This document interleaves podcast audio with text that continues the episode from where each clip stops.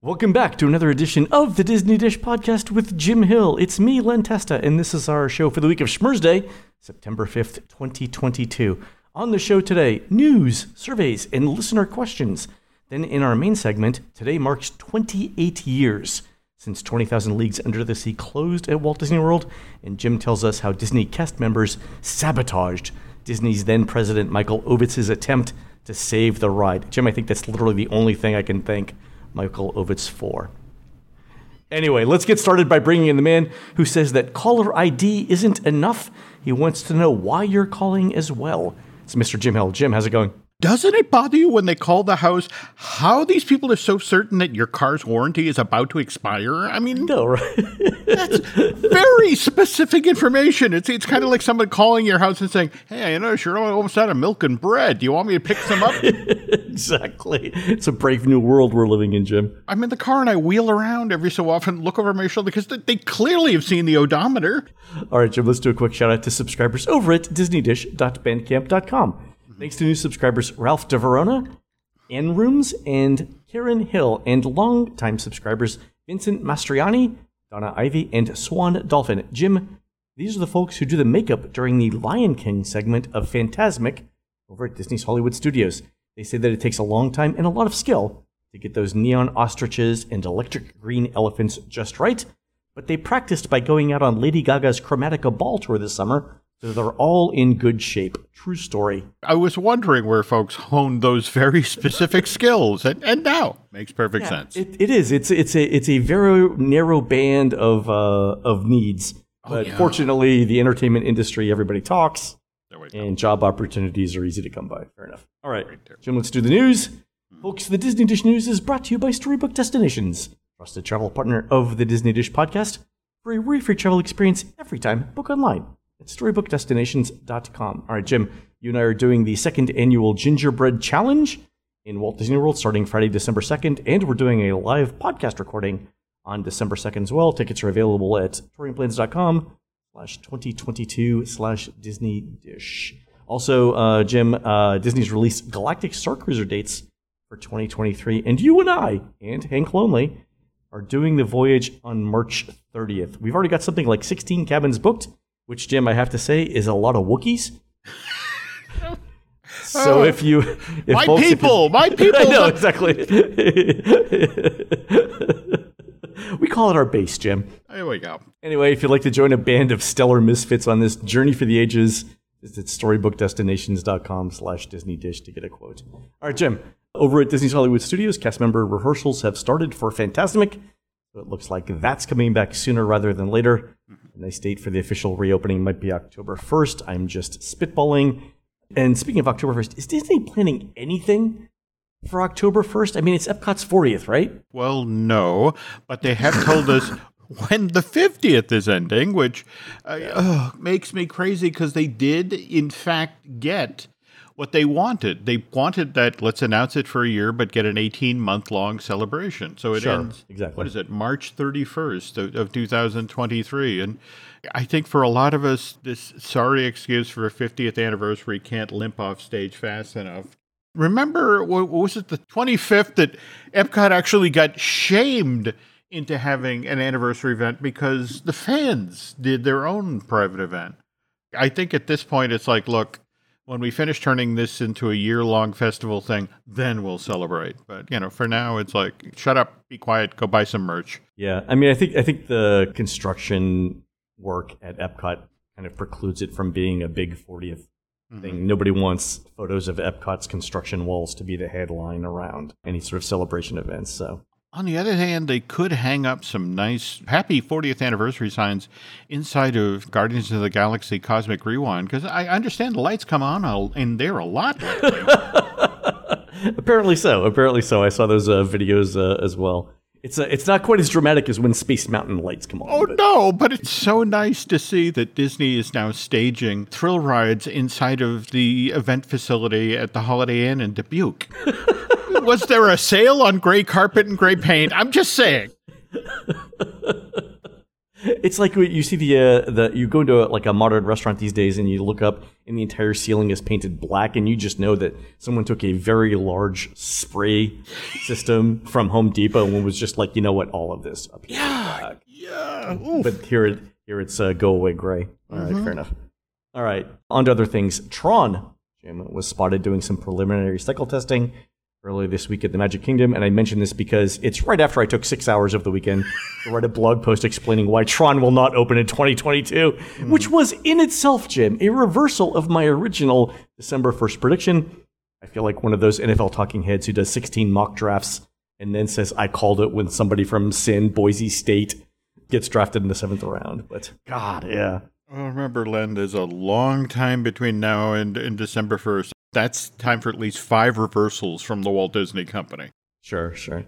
One of the things I pointed out is that if you look at when, so this is very preliminary mm-hmm. testing of the ride system, you know, make sure all the bolts are screwed in tight and stuff like mm-hmm. that. This is not actually like uh, reliability testing. And, no. and reliability testing for, for Remy took mm-hmm. many months. I think it started in May and the ride opened in October. And I think Guardian started in like mid March for a Memorial Day opening. So that takes that takes months. Um, oh. And some of those decisions around opening are also marketing related. Mm-hmm. So we'll see on that. Anyway, uh, while we're on the subject of opening day predictions, mm-hmm. our friends over at WDW Magic are saying that a late October opening of Blizzard Beach is possible. They note that uh, construction of a raft carrying conveyor belt is part of the work being done now. So a special shout out to Suzanne, one of our listeners who wrote into the July 25th show with that exact piece of information. So thank you, Suzanne. Yes, thank you. Also, Jim, I want to get your uh, input on this. The uh, Wall Street Journal is reporting that Disney's looking into an Amazon Prime style rewards program, which would, would potentially offer free shipping discounts and special perks to people who spend more at the parks and on Disney Plus. And Jim, let me say that as one of the outliers in that category, bring it on, baby. I mean, free shipping doesn't do anything for me because I don't buy merch. Uh, but theme park rewards, I would take all day long. If there's a platinum level style thing, where one of the seven dwarves pressed cold towels on my forehead to cool me off. That's appealing to me, Jim.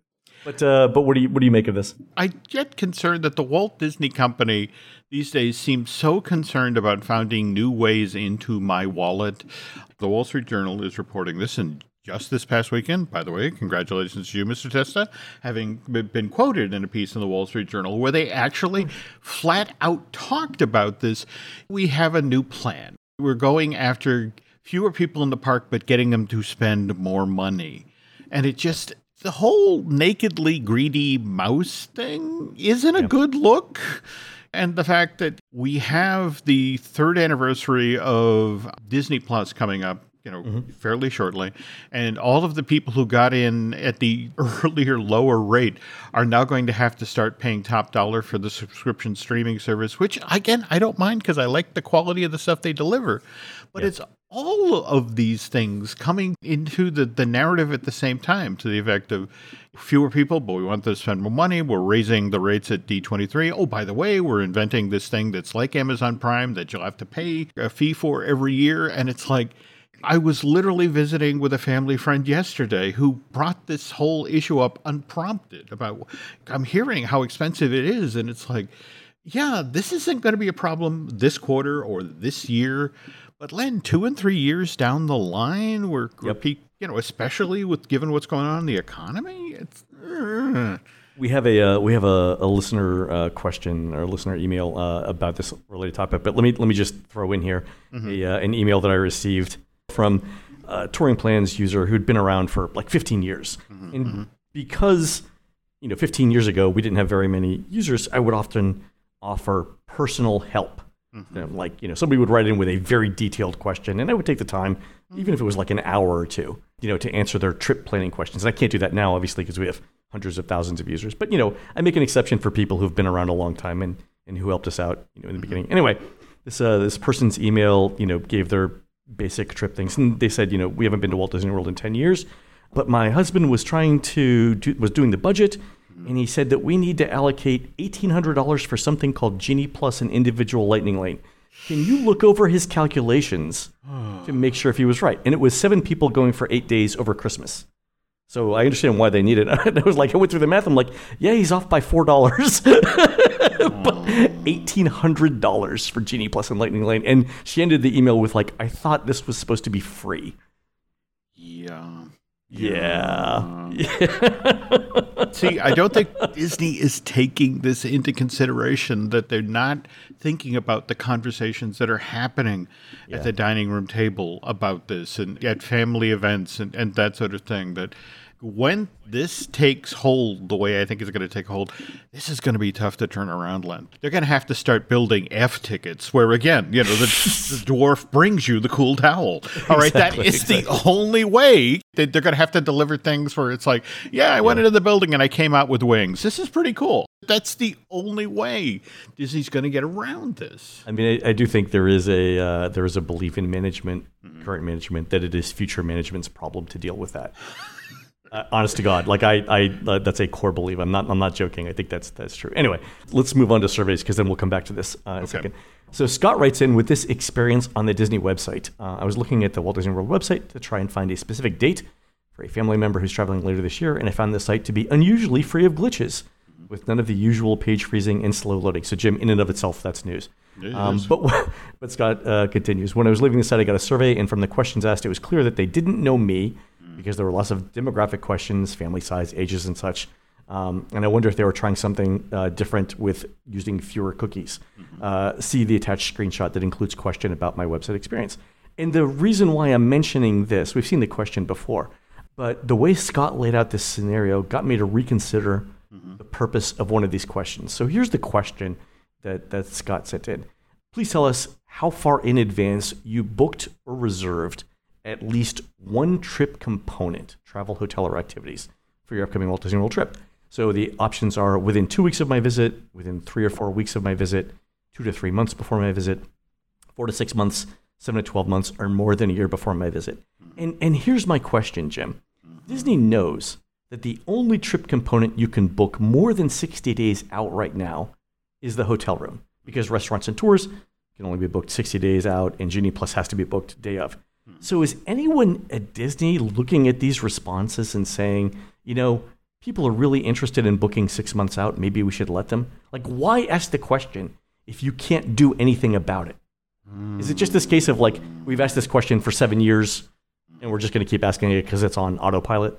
I can't help but think you might be onto something here especially when you consider the anecdotal story you were just telling about yeah. the eighteen hundred dollars worth of. Well, that's uh, the thing, mm-hmm. right? If it if it got to the point where, and this the the person I was talking about who had booked eight hundred dollars had already made their hotel reservations mm-hmm. and started buying airline tickets, so they were kind of locked in. Mm-hmm. But at this point, if the only thing I can book is my hotel room, mm-hmm. and then I start doing the budget and realize, you know, man, this is going to cost me a lot more than I think. You mm-hmm. can cancel that hotel room without penalty Mm-hmm. And I'm just wondering, like, if Disney lets people book everything in advance to where it's just more effort to go through to cancel, would it be better for Disney because fewer people would cancel, figuring like, ah, I don't want to go through the hassle of canceling all of that. On the other hand, I just can't help but think you book your hotels 60 days out and then concentrate on dining and then concentrate on your lightning lane, your Genie Plus if you're doing that six months out and you at that moment you realize how truly complicated a disney world vacation is yeah how many mm. people will suddenly tap the brakes oh that's true yeah you could wait until the last minute and be like well if we don't go here we're not going you know i don't know where else we're going so we might as well bite the bullet okay yeah that's an interesting thing that's yeah. a good counterpoint okay all right. Uh, here's an email from Carrie mm-hmm. who says that I might die from excitement. First, my heart is going crazy because I actually have a survey snip the email to you after five plus years of listening. So thank mm-hmm. you, Carrie. And secondly, the survey itself had a very interesting option as one of their answers. Mm-hmm. It is the legit holy cannoli. All right. the okay. survey asks about where I had problems today on the Disney website. Uh, I've highlighted my answer in blue. Mm-hmm. Uh, but the answer two down from there, please Disney, please bring back my favorite ride. So Carrie writes in and sends in this screen snip, uh, mm-hmm. and it's a DVC question. Mm-hmm. And it asks, uh, what were you trying to do on the website today when you encountered a search error? And some of the options are I was trying to request additional DVC points.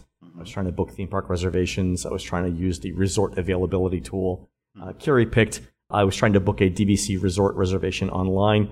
But the answer two down from that that Carrie references is I was trying to book Disney's Magical Express for an upcoming reservation. Mm. And all I'm going to say here is whoever's running this survey, mm-hmm. sit down and have a drink because I have some really bad news for you about Magical Express. You're not going to like it, man. You're not going to like it. Jeez. the nice thing is, Len, that, you know, at least, you know, they can then go home and play Disney Infinity or break out their epic Mickey. All right. On to listener questions. Uh, from Jerry, he says, uh, Hi, Len and Jim. Uh, we've been going to Disney World as a multi generational family with my parents, my two sisters, my three nieces, and me for many years. We love it, and it is a special place for us. We went in April and had a great time, we're definitely feeling the pinch of the added costs, including airport transfers, lightning lane, ticket price increases, and so on. I started the process of planning another trip, but for the first time, I got pushback from my sisters over costs. They said we should take the kids to Rome instead. I priced it out, and it's actually slightly cheaper to take eight people to Italy for a week than to Disney World. So now I think we'll go to Europe next year instead of Disney. We can't be the only ones doing this calculation. Do you think it's sustainable for Disney keep moving in a direction of fewer guests but higher revenue due to increased cost per guest? So, Jim, we just talked about this. We did. And I love the fact that you can go to Europe mm-hmm. cheaper than cheaper than, than Walt Disney World. I did a um, I did a similar thing back in 2012. I think I've talked about this. Well, there's Laurel and I and Hannah, my two nieces and my mother. We went to Europe for almost a month, and it cost less than three of us on an ABD trip uh, for a week. Wow. This is the thing. I mean, I think if you were saying like, you know, I'm going to go to I don't know, you know, I'm going to go to Las Vegas for a week. That's mm-hmm. Las Vegas is a fun trip and everything, and mm-hmm. you know, it's it's probably cheaper than Disney World. But saying that you're going to Europe or to Rome for a week instead of Disney World, that to me, in terms of like, you know, family memories, oh, no, are, no, absolutely. Yeah. Taking kids at a formative age to a different country, immersing them in the culture. I mean, you that's what makes you a, a lifelong world traveler. You, you get that taste.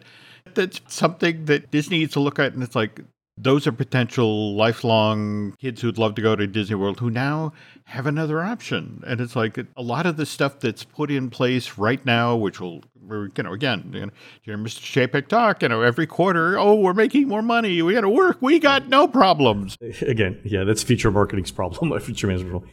Especially the thing with Europe where it's like, like I've used Epcot's World Showcase as inspiration to go to the real countries. Mm-hmm. But these kids, they're 8, 11, and 14, uh, mm-hmm. according to Jerry, they're going to go to the real Italy and then ask themselves later on, mm-hmm. why would I go to World Showcase when I've already been to the real country? There What's the go. point? Yeah, and especially, I mean, and Jerry's Jerry's other point was that you know the dollar versus the euro is very strong right now. Oh, absolutely. So it's actually that's like cheap to go. Yeah. Just by chance, one of Jerry's sister's names wouldn't be Gidget. I, I, don't know, but I'll ask. I got his email address. okay, cool.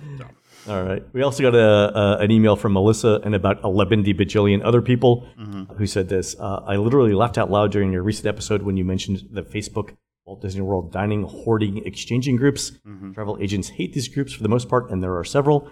Here's where I use the phrase, this is why we can't have nice things. Mm-hmm. I think Disney's got to be aware at some level that this exists, but sometimes when mentioning this to the Walt Disney World call center agents, they seem genuinely shocked that it happens. Mm. Even when uh, flooding emails to our guest communications to our Disney reps, nothing changes. I'm not sure how Disney can close this loophole. Charge up front, prohibit multiple reservations for single restaurants in a day. Those are all good points. Mm-hmm. All right, so um, so one of the issues I think is that you can create multiple MDE accounts for the same person. So you can use multiple MDE accounts to make multiple dining reservations. Now there are other services that when you create an account, they require a unique phone number for each username, which prevents you from doing multiple accounts for the same person. But I'm not sure how this would work for families in MDE because kids probably don't have their own phone numbers. Ooh, so, but here's what I was thinking, Jim, because Walt Disney World already has a policy in place mm-hmm. for these sorts of things. So, one solution might be for every time you make a dining reservation, just charge X dollars per reservation and do then do a sliding scale for refunds like they do for hotel rooms. Mm-hmm. So if you, you know, like for a hotel reservation, if you cancel more than 30 days in advance, you get your money back, but within 30 days you lose a portion, and then within like 5 days you lose it all. They could do the same thing for dining reservations. The downside is is that booking things at Walt Disney World is already a complicated process. And this would make it even more complicated. And I say that, Jim, as someone who makes a living off of explaining Disney complexity. Yeah. yeah. I don't. I don't need that more. But uh, but Melissa sent in this um, a, a, couple snips of different Facebook groups. There's this one called um, Disney Dining Reservation Exchange Drop Ad. which mm-hmm. has 33,000 people in it. Oof. Another one has 40,000. Mm-hmm. Another one has 8.2 thousand, and so on. So yeah, I mean, there's a ton of people you know, doing exactly this, and you know, it, it's impacting the rest of us. I guess more power to people who figured out how to game the system, but again, uh, the rest of us are just trying to get inside and look at the giant window and look out at space. Exactly, exactly. All right, Jim, one last uh, email, and I want your input on this uh, for our listeners. Let me set this up. If you've listened to the show for a while, you know that Touring Plans has a database of the view you get from almost every hotel room in Walt Disney World. So we have more than 35,000 photos at this point, and we ask our users to send in photos of their hotel rooms so we can fill in any gaps we have. Hmm. And you know, we can also see how things like the landscaping grows over time and how the view changes and so on. Hmm. So we got a Wilderness Lodge room photo from a woman named Karen and Jim. I'm going to let you describe it because it has to be one of the worst hotel room views I have ever seen. wow. Okay. You are looking out at all of Fort Wilderness's soiled linen. And to add to the joy of this, you know, all of these things that are filled with dirty pillowcases and quilts and the like, it's got that lovely industrial lighting thing going on as well. Also, a, just beautifully centered is a, a giant drain. I forgot to mention. Yeah, so there's a photo at night, and there are dozens and dozens of mm. huge containers in blue and white, filled overflowing with dirty towels, and it's all lined up. And this is the this is what you see straight on. By the way, this is room 3562 at Boulder Ridge. And, and Karen writes, it is literally the worst view mm-hmm. and it's really far from the lobby. Mm-hmm. Uh, we asked to be moved, and eventually they got moved where they had a lovely view of resort and fireworks. But still, this has to be one of the worst hotel room views I have ever seen in my entire life. Yeah. It's classic. You know what's missing from this? What? A raccoon going through the trash. like that would have been the piece de resistance right there. That would have been the cherry on top. to be honest, Len, just get a cast member in the Meeko outfit. All right. exactly. People pay top dollar for the animal view over at, at Kidani or Animal Kingdom Lodge. You know, it's like, what would it cost to put a cast member out there in a Meeko outfit? It's like, honey, get the camera. On. That would have been that would have made it better, right? At least there you would have seen something. Yeah. All right. That's how Disney can salvage this view. There we go. All right, folks, we're going to take a quick commercial break. When we come back, Jim tells us how then Disney president Michael Ovitz tried to save 20,000 Leagues Under the Sea, how it failed. We'll be right back.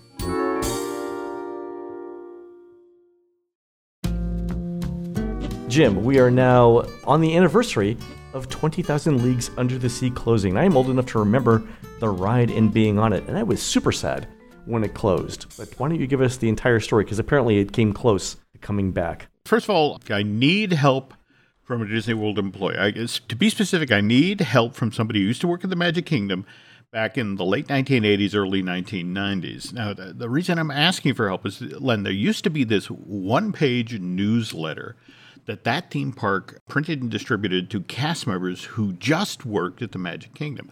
The newsletter was different than the Eyes and Ears, and that was the weekly newspaper, not a newsletter, that the resort then printed and distributed to all cast members. And so this publication, which I think was called the Kingdom Cast, printed on different color paper stock each week.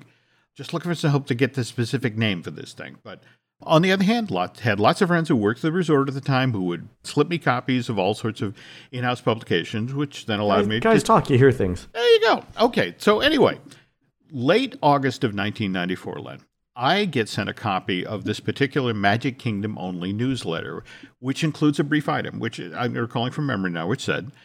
Any and all cast members who worked at 20,000 Leagues Under the Sea over the past 23 years are invited to come by this Fantasyland attraction on the night of Monday, September 5th. We'd like to get together as many current and former 20K employees for a group photo in front of that attraction's marquee so that this image can then be used to commemorate the closing of this Disney World favorite.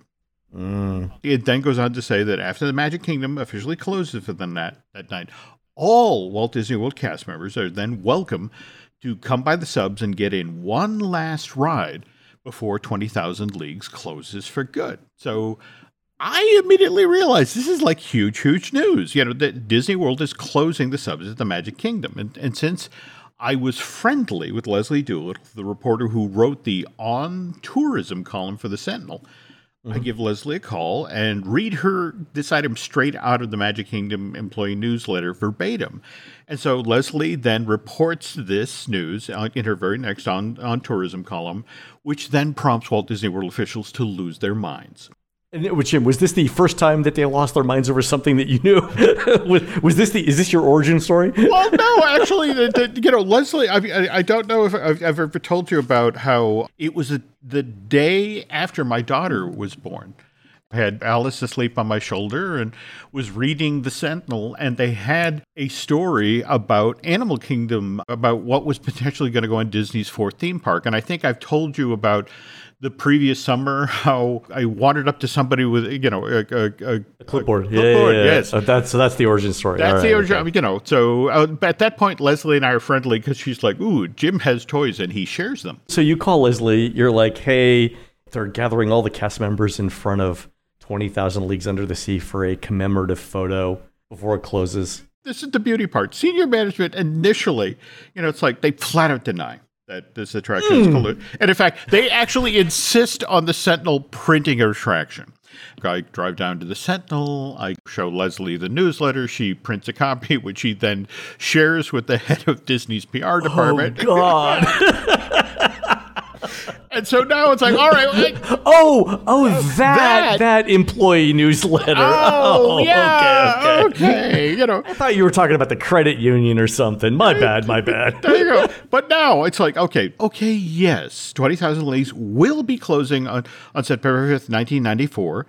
But the what was published in the Magic Kingdom employee newsletter is incorrect. That this will not be closing permanently, but rather 20K will be going down for a lengthy rehab, a really lengthy heat rehab, the longest ever in this attraction's history. So what you're saying, Jim, is it could come back. there we go. There we go. At some point, Jim, as you're spinning around Seven Dwarfs Mine Train, a Nautilus submarine uh, con tower is going to pop up out of nowhere. Like, Wait a second. you guys moved on? What? wow. Okay. How long have I been down here? Well, here's what they're saying. You'd arrive at the Magic Kingdom, you'd be so excited, and then you'd see the maintenance rehab board, and it's like, oh man, 20K is down again. Every year it would have to go down for a months long rehab. And, you know, they have to yeah. drain the lagoon, they have to repaint the coral that's been bleached by the Florida sun. I only remember being on it a couple of times. Yeah. In, in, and I started going to Walt Disney World in 74. Mm-hmm. So in the 20 years between the time I started going, the time I closed, I, I, remember being on it like two or three times. Yeah, I mean, it, it was definitely a crapshoot. But yeah. what senior management said at that time, on the heels of the Sentinel article, was like, look, 20K is now closing for a top to bottom overhaul. This will be a two year long project, but the good news is that work would be completed in time for Disney World's 25th anniversary celebration, which is supposed to begin in October of 1996 which is just not the truth at all. The Magic Kingdom employee newsletter had actually got everything right. Mm-hmm. 20K was closing for good September of 94, but not for the reasons you think. Euro Disney opens in April of 1992. Park itself does well attendance wise, not so much when we talk about those six on site hotels. Project quickly gets weighed down by enormous debt, Eisner actually talks about closing the place in December of 93 unless some sort of new financial arrangement can be reached with the 30 banks that originally funded construction of this 4.4 billion thing. Deal is reached in the late winter early spring of 94, but one of the conditions is the Disney company has to suspend collection of any royalty payments that the company was going to get from the Euro Disney project from 1994 to 1998. Oof, okay. And the thing is, with this new agreement, financial restructuring, it saves Euro Disney, but it chokes off a huge revenue stream for the right. Walt Disney they, that they had anticipated, right? They had anticipated That's it exactly. So yeah, word yeah, comes yeah. down from Ohio that all divisions of the Mouse House now have to tighten their belts. They have to economize. And at Walt Disney World, 20k is just this every year. It's a money suck. But it's like, oh my God, our get out of jail free card. Here's this edict coming down from on high saying, you know, you got to economize. So let's shut down the expensive to maintain, difficult to operate 20K. And the beauty part, not their fault. They're just following corporate's orders.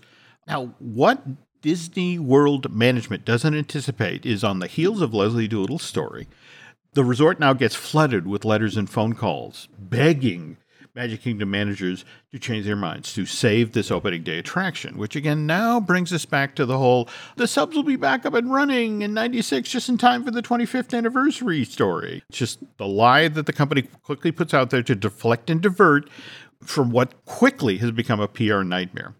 So now we jump ahead to August of 1995, which was when Michael Ovitz previously the head of CAA and, and, once thought to be the most powerful man in Hollywood, becomes the new president of the Walt Disney Company. Michael Eisner hires Ovitz to be his new second in command following the tragic death of Frank Wells in April of 94. And Ovitz, you know, he wants to hit the ground running, prove to Eisner that he's an extremely valuable member of the Disney team. So it's now September of 95, and Ovitz, because he wants to learn everything he can about every aspect of the Walt Disney Company, is now on a familiarization tour of the entire corporation. And one of his first stops is Walt Disney World.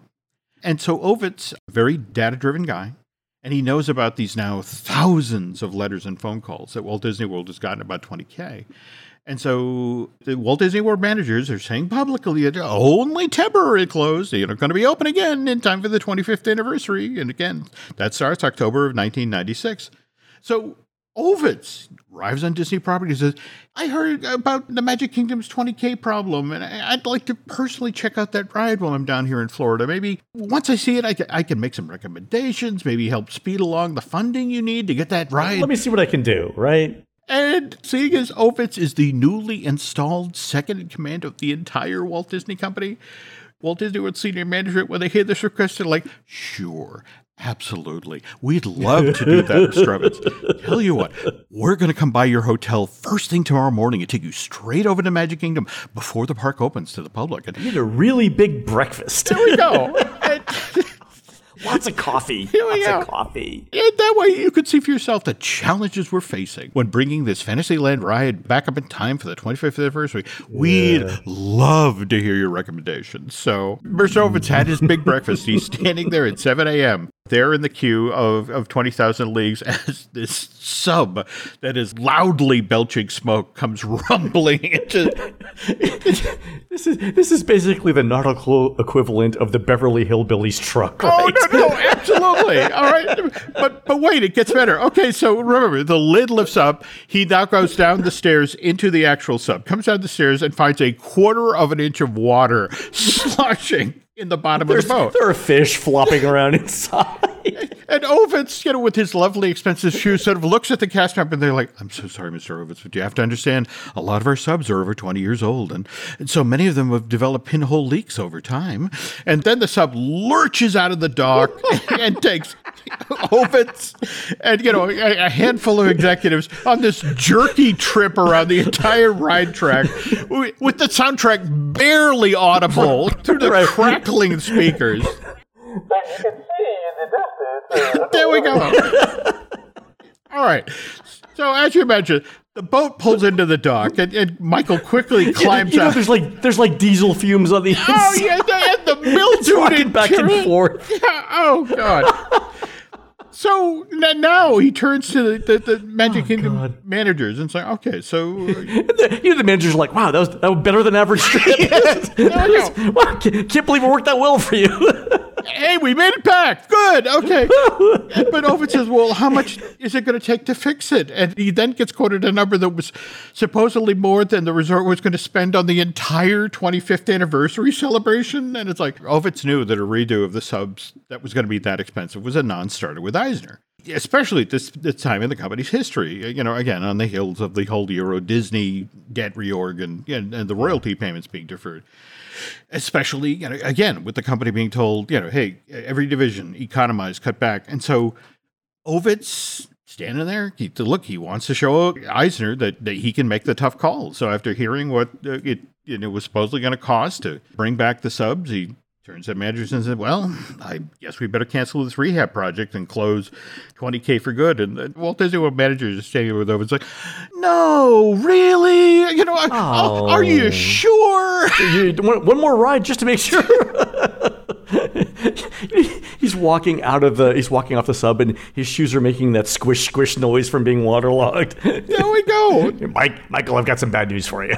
this is why early part of 96, just a few months after Ovitz visited Walt Disney World for that fam trip, Bruce Laval, who at that time was the vice president for operations, does an interview with the Sentinel, and, and Bruce tells Leslie that we were originally pursuing a short term strategy for 20K, okay. something that would have allowed us to reopen the subs with minor enhancements, but we found that there was just no way we could accomplish it by this summer. Now, what Bruce is saying in early 1996 is very different from what the resort was saying in the fall of 94 back then, remember, it's we're shutting 20K down for two years. We're going to do a top to bottom redo. It's going to be yeah. look better than ever for Walt Disney World's 25th anniversary. But now, April of 96, eh, no, no, no, we were looking minor enhancements. But even that is going to be impossible to pull off by the summer of 96, which brings Laval to uh, what he next told the Sentinel. It's like, we are abandoning those plans for the subs and are now exploring other long term options.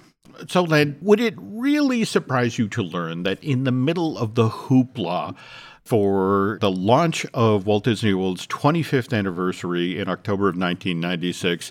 They're like, yes, you know, look at our cake castle and look at our wonderful new parade. And, oh, by the way, the subs are closed forever. And hey, look over there, SpectroMagic. I mean, the, the cake castle is kind of like lighting your car on fire to distract your date from your ugly outfit. like, maybe not the best choice, but okay. but again, it's, it's closed permanently. It, on the recommendation of Michael Ovitz, the president of the Walt Disney Company. Someone in management made that call, not us. As you mentioned at the top of the show, these Walt Disney World managers, when they brought Michael Ovitz to the Magic Kingdom early that September morning back in 1995, had totally sandbagged him. And I got this from a veteran uh, park employee who told me the whole thing. First thing they did, they got there early in the morning. They went through all 14 subs and picked out the worst one. They then brought in a veteran ride operator and quietly took him inside and said, Look, you have to give Ovitz the roughest possible ride experience. So it's, you know, hit the brake, hit the accelerator, hit the brake, hit the accelerator. And then to seal the deal, they actually go out to the subs lagoon and grab several buckets of water and throw them down into the sub.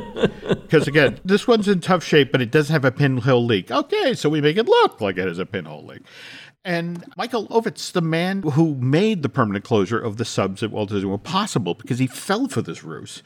Mm-hmm. He doesn't last at the Disney company. Eisner fires him. Yeah, I mean, he, he stays long enough to have a cup of coffee in uh, at Imagineering, right? He's out in 15 months, and largely because Eisner didn't think he was all that good a fit for Disney. And Magic Kingdom managers were grateful that he was there for those 15 months because you know, in September of 95, he made it possible to do what they couldn't, which was close the subs for good, which then left a huge chunk of Fantasyland open for redevelopment.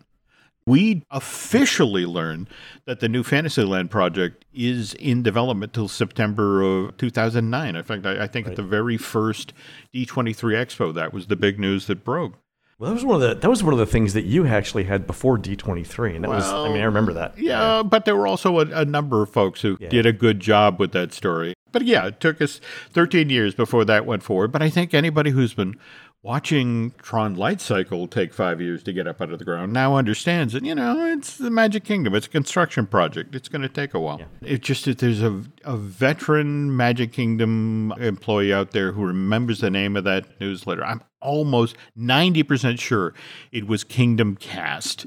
But yeah, if somebody wants to volunteer that info, but but again, I, I just remember clear as day that, that, that little item there said like, hey, uh, yeah, we want everybody, uh, you know, to show for that group photo. In fact, if there's somebody out there who's a listener of the show who hmm. was part of that group photo, we'd love to hear about it. Or better yet, if you got the photo to share, send it along. Oh, that'd be fantastic! I'd love to see it too. Yeah, folks, if you uh, if you uh, if this was you, or if you know anybody that uh, might be you. Uh, send in the send in the photos if you can. That'd be great. All right, folks, that's going to do it for the Disney Dish show today. Please help support our show and Jim Hill Media by subscribing over to disneydish.bandcamp.com, and there you'll find exclusive shows never before heard on iTunes. I think the next Bandcamp exclusive, Jim, is on how Tomorrowland became the land on the move. Here you go. On uh, next week's show, it's the anniversary of Captain EO opening at Epcot. We'll talk about that and how it was part of then new CEO Michael Eisner's plan to bring more celebrities to Disney theme parks. I might also reminisce about meeting the always glamorous Debbie Gibson in the Magic Kingdom. Who knows, Jim? Who knows? Okay. you can find more of Jim at jimhillmedia.com and more of me, Len at touringplans.com. We're produced fabulously by Aaron Adams, who'll be giving a crawfish lassoing and wrangling exhibition at the 2022 Sabine Parish Fair and Rodeo from September 20th through the 24th at the Sabine Parish Fairgrounds in beautiful downtown Many, Louisiana. While Aaron's doing that, please go onto iTunes and Radar Show and tell us what you'd like to hear next. For Jim, this is Len. We will see you on the next show.